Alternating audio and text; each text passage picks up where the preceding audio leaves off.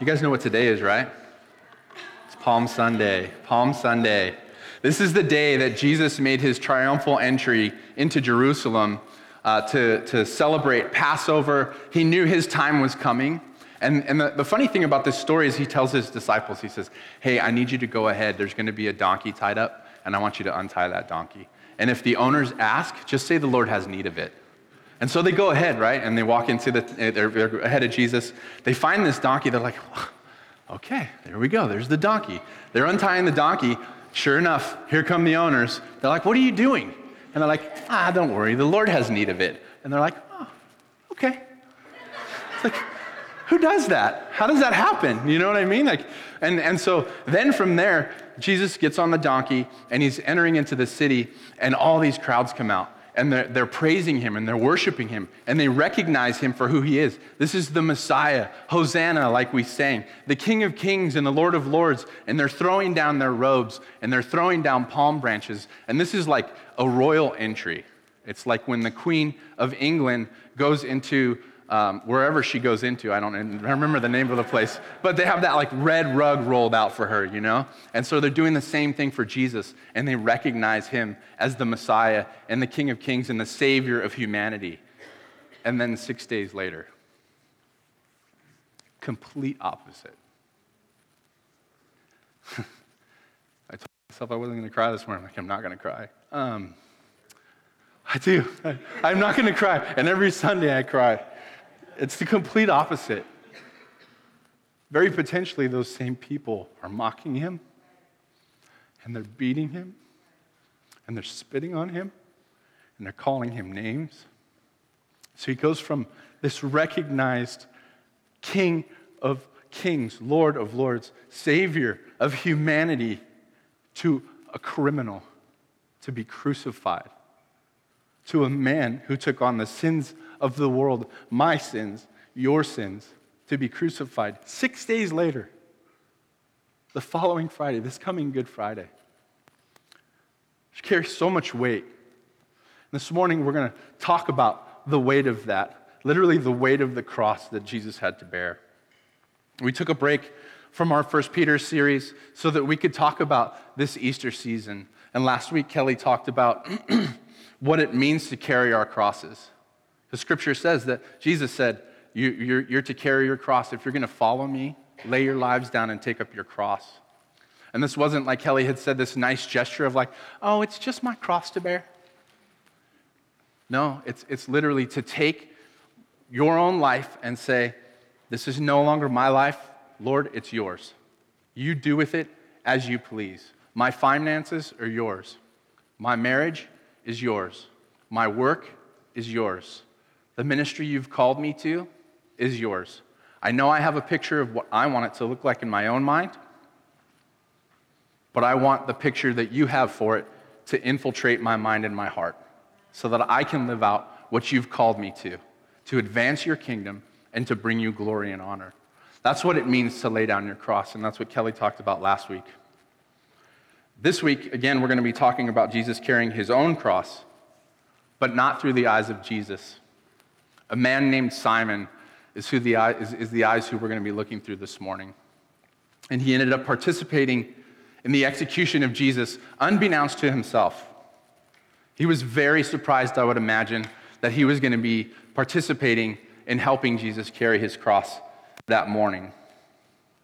It definitely wasn't something that he had planned. I'm going to tell you a little story before we get started.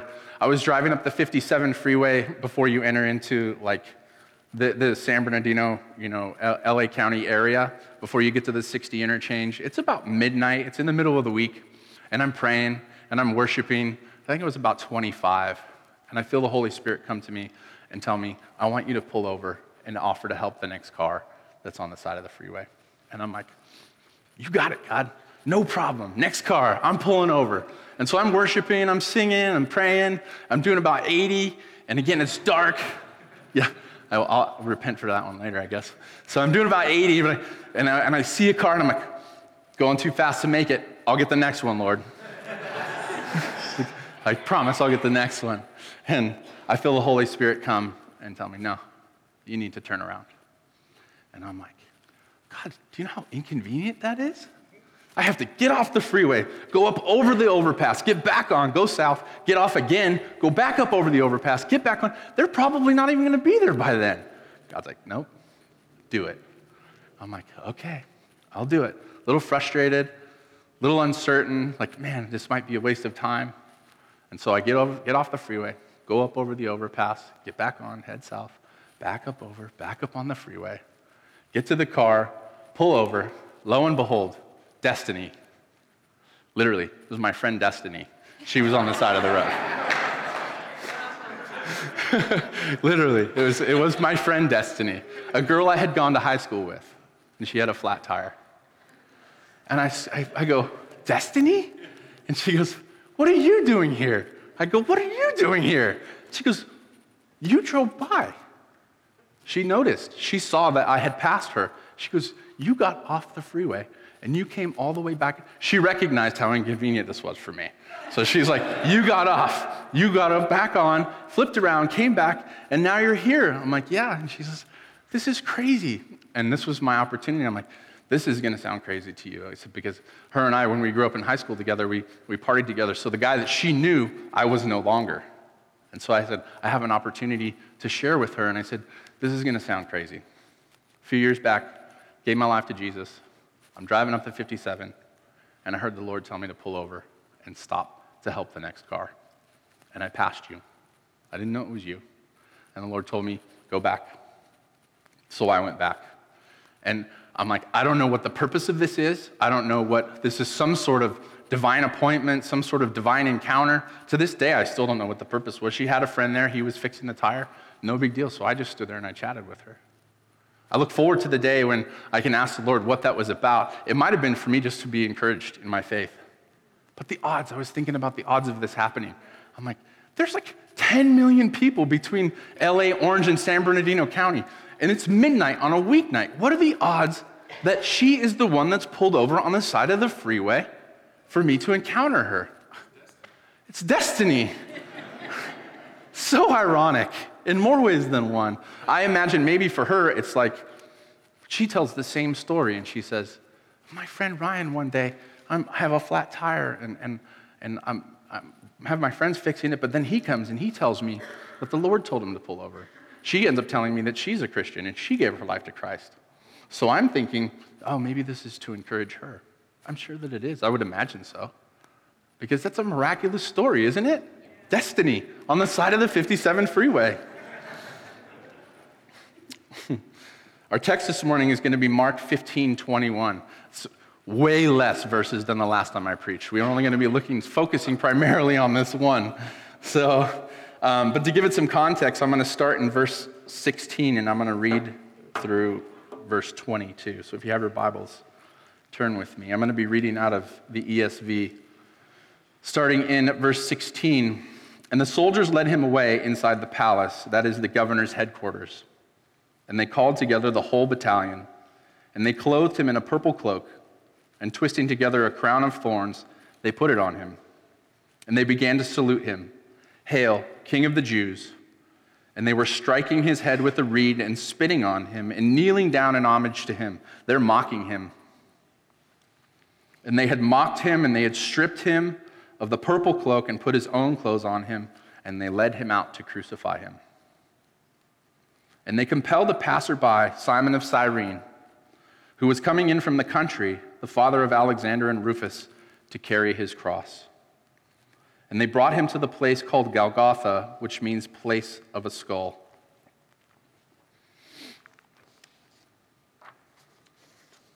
In Matthew's gospel, it also says that Simon was compelled and that he seemed to just be passing by. We don't know if he was like stopping to watch and see in Luke's gospel, it says that he was seized. And I thought about these two words because in all three of those gospels, it talks about Simon. And in two of them, it says that he was compelled. And in one of them, it says that he was seized. And I thought, well, to be seized means to be grabbed. Like, nope, you, you are, I'm, I'm binding you up and you're going to do what I want you to do. And I thought of the word as compelled, like when you're, and you're in a court case and an attorney comes up and he gives a very compelling argument. So he's trying to persuade your thinking. So I tried to put myself in Simon's shoes, and a lot of this is going to be through the eyes of Simon. and, and what I think he may have gone through. And so I looked up what the word compelled meant to try and join the words seized and compelled. And compelled literally means to force or oblige, someone to do something or bring about the use of force or pressure. So Simon's passing by, and the Roman guards say, You, get over here. It's not, they're not giving him a compelling argument to try and trick him into picking up Jesus' cross. They tell him, You're going to come and you're going to help with this. You don't have a choice. And we know in Mark's gospel that he was passing by because it says he was a passerby coming in from the country. So, my point, my first point this morning is you have an appointment with God. I had one with my friend Destiny on the side of the 57 freeway. There was purpose in it. I may not know right now, but there was definitely purpose in that appointment. Simon had an appointment with God when the Roman guards compelled him and seized him to carry Jesus' cross. So, who was Simon? Simon was from Cyrene. Cyrene is in North Africa, which is currently Libya, like right on the coast. So you have North Africa here and the Mediterranean Sea, sea and Jerusalem's way over here. Way over here. and, and so it's 900 miles away from Cyrene. We know historically that there was a small pocket of Jews in Cyrene because it's detailed out in Romans and Acts, and we believe that Simon was one of those Jews. So we also can assume that Simon came to Jerusalem for the Passover. And I thought, okay, let's put myself in Simon's shoes. I've soaked in this and thought of all these different scenarios that Simon had to go through to get to Jerusalem at that moment in time. He's 900 miles away. That's from here in Chino to Eugene, Oregon. Nerd moment, I mapped how long it would take to walk to Eugene, Oregon from here in Chino 13 days. That's without stopping. That's 24 hours a day.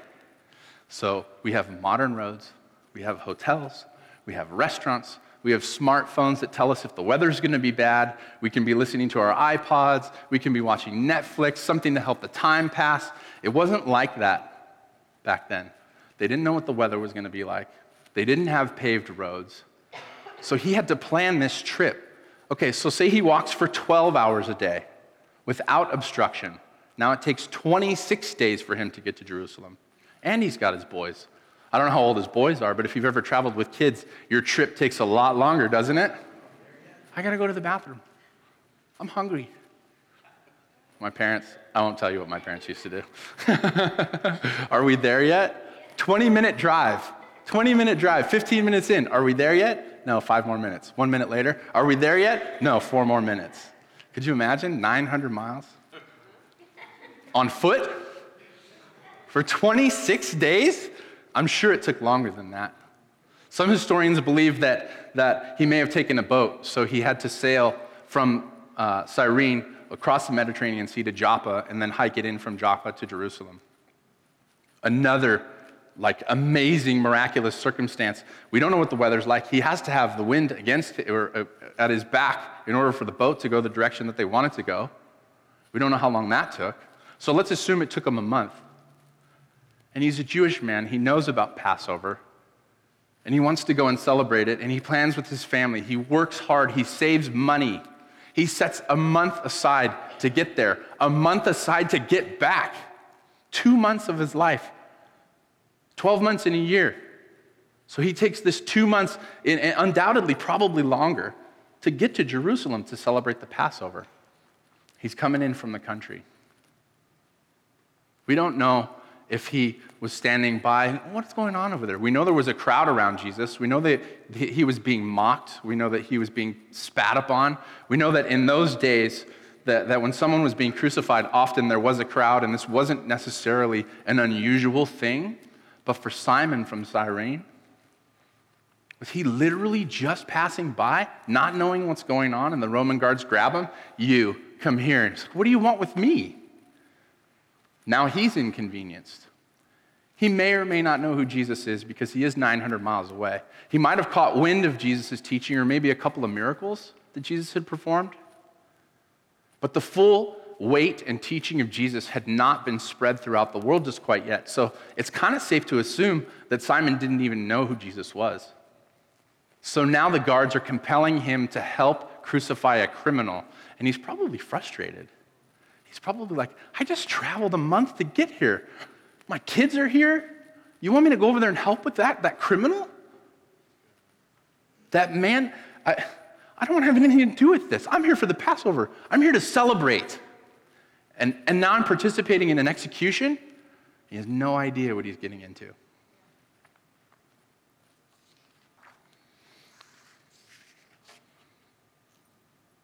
So he gets the cross up to Golgotha.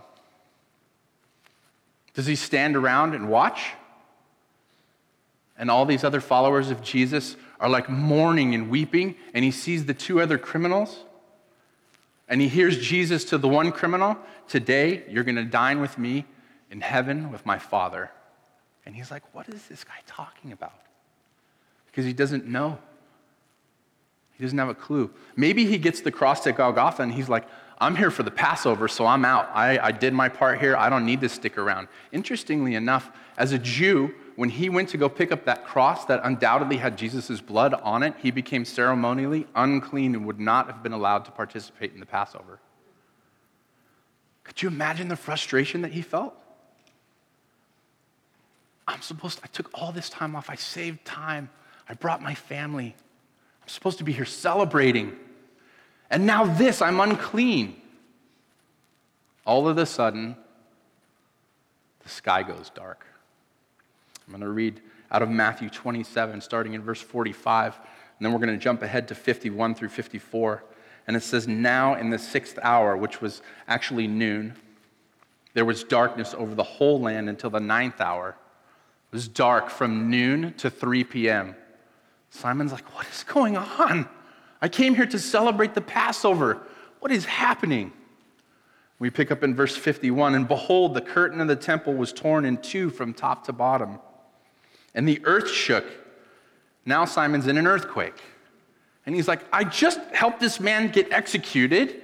It just got dark for three hours in the middle of the day, and now we're having an earthquake? What is happening? The tombs were opened, and many bodies of the saints who had fallen asleep, they were dead, were raised. And coming out of the tombs after his resurrection, they went into the holy city and appeared to many. When the centurion and those, the centurions of Roman guard who were with him, keeping watch over Jesus, saw the earthquake and what took place, they were filled with awe and said, Truly, this was the Son of God. So Simon's standing there, and he hears the, the centurion say this, and he's like, What? Or he's not standing there, and he's asking somebody else, It's dark, there's just an earthquake, and he's like, Can somebody please explain what's going on? And they say, You don't know? He says, No, I don't. I came here for the Passover. I can't even participate now. They said, They just crucified our Messiah. They just crucified our King. I would imagine that Simon probably felt tremendous grief, tremendous heartache, realizing that he took Jesus to the cross. He bore Jesus' cross, that the Savior of his own soul went and died, and that he had to participate in that. I was talking to Steph about it, and I thought, man, that had to be hard. It had to be heavy for him to realize that he took part in, in the Messiah's death.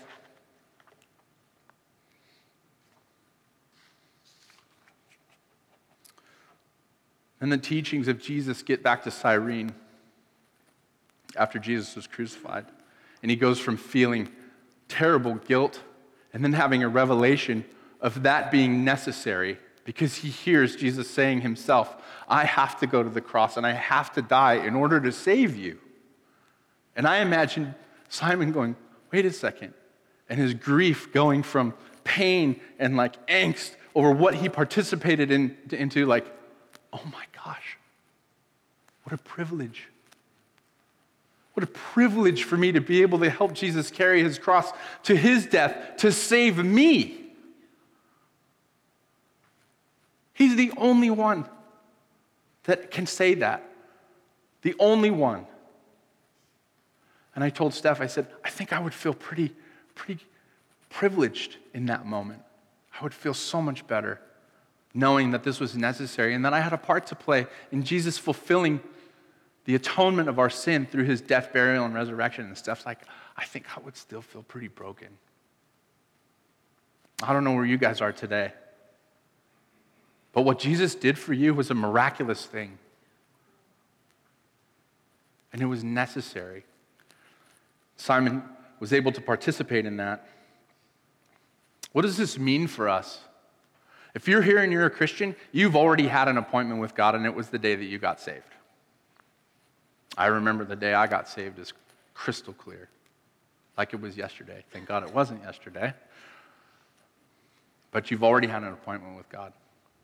You've undoubtedly had other appointments with God. If you don't remember what those are, ask God to recall them to your memory. They, they encourage you, they build your faith. If you do remember them, remember them often. Because they do build your faith, they do spur you on, they do cause you to seek others and to share. They're compelling, they seize you, they force you to move. Remember them. Maybe you're here and you're like Simon. Maybe you're literally a passerby and you've been walking by this church for weeks and you hear the music and you hear us singing and worshiping and you felt compelled to come in. Something inside you seized you and said, Go through those doors. If that's you today, maybe you were invited by a friend and it's very similar, and you're asking yourself, What am I doing here today? I want to tell you that you have an appointment with God today. I want to tell you that it's not a mistake that you're here. And I want to tell you that that compelling that you felt, that seizing in your heart, is God saying, Come and join me in a relationship. I sent my son for you too. So your response today is to give your life to Jesus. These appointments are compelling, and they do cause us to move, they force us to move. They force us to sacrifice, they force us to change, just like Simon. He had to change. He had to surrender to what the guards were compelling him to do. And at some point or another, he had to have the, revelation of the weight of what he participated in. And it changed him. It had to change him. I cannot imagine it not changing him. My second point is you're called to cross bearing. We're not going to spend a whole lot of time here because Kelly did a wonderful job last week of, of talking about what that means and what it looks like. Simon's cross bearing was literally, in fact, carrying Jesus' Jesus' cross. And when he went home, I can guarantee you that his cross bearing in his own life looked considerably different. There's another character in the Old Testament, his name is Moses, and his cross bearing moment came through a burning bush. Unexpected, just like my encounter on the 57 freeway, just like Simon's encounter when the guards grabbed him as a passerby coming in from the country. He sees a burning bush, and that bush calls to him and says, Take your shoes off, Moses. You're on holy ground. Here's what I want you to do. A shepherd, the lowest of the low, is called by God through a burning bush to go to the king, the Pharaoh of all of Egypt, and say, Free my people. It's unbelievable. That was his cross to bear. Millions of people led out of Egypt and into the promised land. We've got David. Jeff talked a little bit about David this morning. Another shepherd, the lowest of the low. Samuel is there. If you know the story, Samuel's there. He's with Jesse. Jesse brings his boys in. Samuel's like, I'm going to appoint a king. Bring me your boys. Nope, nope, nope, nope, nope, nope, nope, nope, Do you have any more kids? Yeah, the shepherd out in the field. Bring him in. David comes in. His cross bearing moment. Anointed the king over Israel, the lowest of the low, the, the, the last person to be expected to be called to bear that cross. We know when we read scripture that David wrestled as a king. He wrestled, but he bore that cross well. There's another man, Abraham, also in the Old Testament. God promised him a son when he was 100 years old. Who wants to have a kid when you're 100? I don't. Sarah, his wife, was 99. She was all for it, but she laughed when Abraham told her what God said. She wanted a son. That was their cross to bear. You know what's interesting about that son? Of course, God fulfilled that promise. That son's name was Isaac. And at one point, God tells Abraham, This is a major cross to bear for him. I want you to take your son and I want you to sacrifice him. This was a foreshadowing of what was to come. Abraham says, I will do this, Lord. And he puts the wood on his son's back to take him to the sacrifice. Scripture says in Genesis 22 6, and Abraham took the, wood of the burnt offering and laid it on Isaac his son. God took the wood of the cross and put it on Jesus' back to be the sacrifice and atonement for our sin. This was a foreshadowing of that and a major cross to bear. Mark 8:34 and the call and calling the crowd to him with his disciples he said to them if anyone would come up after me let him deny himself and take up his cross and follow me. Please hear what I'm saying. It would be really easy to check out right now because you're looking at these stories and you're, you're thinking to yourself, this doesn't have anything to do with me. I'm not being called to sacrifice my son. I'm not being called to lead people out of, out of a country. Maybe you are. But don't check out. I'm not being called to be a king over an entire land. What I want to assure you is that the cross you're called to bear from Christ carries weight, no matter how big or small you think it is. I assure you it's big because it's from God. It's not small. God doesn't do anything without intense intent. God doesn't do anything that's small. God doesn't do anything that's insignificant or without purpose. So, whatever cross you're called to bear is from God, it's holy. And it carries weight. And it's yours to bear because it's important to God. So, please don't minimize the cross that God is giving you to bear. Point number three we help each other carry our crosses. When Steph and I first got married, I had a struggle with pornography. And it came out into our marriage and it affected us, obviously, very negatively. And I had to confess to her, I had to confess to church leadership, I had to confess to other brothers, and I had to enlist help. I couldn't carry that cross on my own. My pride told me that I could, and I fell under the weight of it. So, what did I do? I enlisted account- accountability. I met with other men who had struggled and, and found success in this area, and I gleaned from them and I learned from them. And I gave myself to Christ in this area. And I said, Brothers, can you help me carry this cross? To this day, it's been a long time since I've struggled with that issue. To this day, when I go out of town, I let two or three brothers know I'm going out of town. And they know what that means. That means that I'm going to be alone and that I'm asking them to check in on me and to be prepared for me to call them if I need to.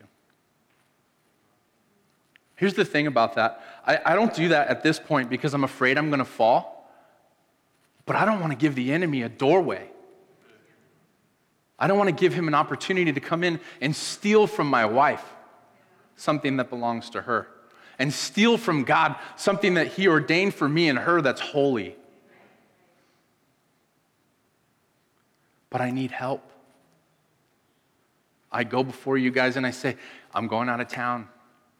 And I get phone calls and text messages, and they're so greatly appreciated, and they sustain me. I want to say one thing about accountability. It's not going and sinning and then coming back and repenting and asking for forgiveness.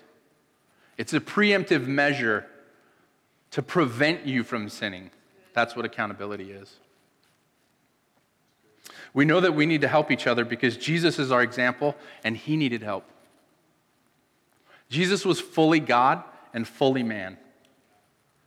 In that moment, on the way up to Golgotha, he was fully man his humanity was being further exposed. In his godness, he could have carried that cross for eternity. But in order for him to be able to atone for our sins, he had to live that out as a man. We like to go hiking, and of course, we bring Abby with us. And she went with us in late December. A few, few of you guys were with us. We hiked a mile and a half into to Chantry Falls, I think is what it's called. And, and she hiked all the way in. She did amazing. And then on the way out, we have this little backpack, and you can put your, your child in, you know. And so I put her in the pack. She weighs about 45 pounds. And I hike her that mile and a half out. And I have to stop multiple times because I can't carry the weight all the way up the hill. And I thought about this and I thought, Jesus had been beaten almost to death. And they put the cross on him and told him, Carry this. Now you have the responsibility of carrying this. I couldn't even carry my own child 45 pounds for a mile and a half up a hill. I had to stop. Jesus needed help. He couldn't do it on his own. I wonder if Simon asked himself at any moment, how did he even carry the cross that far? He's got the cross on his back. This cross is estimated, just the cross member is, is, is estimated to have weighed between 80 and 120 pounds. I was carrying 45 without being beaten at all. And I had to stop multiple times. I wonder if Simon has this thing on his back and he's slugging along with it and he's looking at Jesus and he's staring at his, his exposed flesh. And he's like, How did he even get anywhere with this? The fact that Jesus could carry that cross any distance at all is nothing short of a miracle. Jesus endured every trial as a man, every temptation, every opportunity to sin. He was beaten as a man, he felt pain as a man, he died as a man. And in the process of cross bearing, he needed help. There are areas in our lives where we suffer under the weight of the cross and we need help.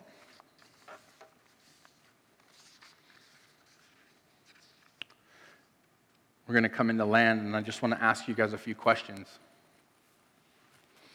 If you're a believer here today and you don't remember your salvation moment, the day you came to know Jesus, I want to encourage you to remember it.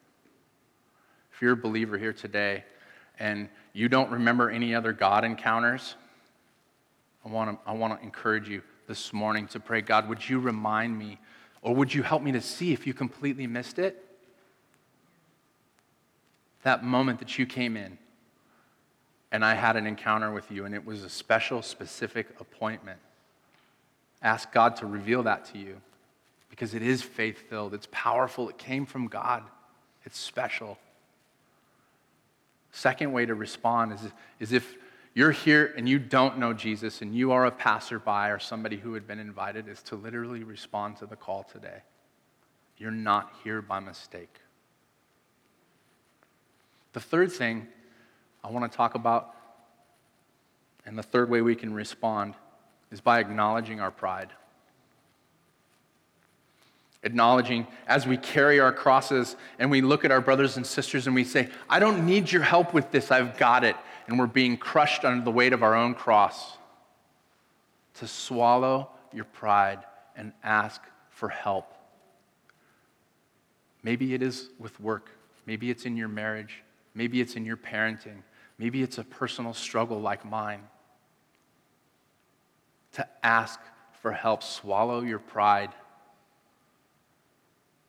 Proverbs says pride comes before the fall. And in this context, we fall under the weight of our own cross because we're not willing to ask for help.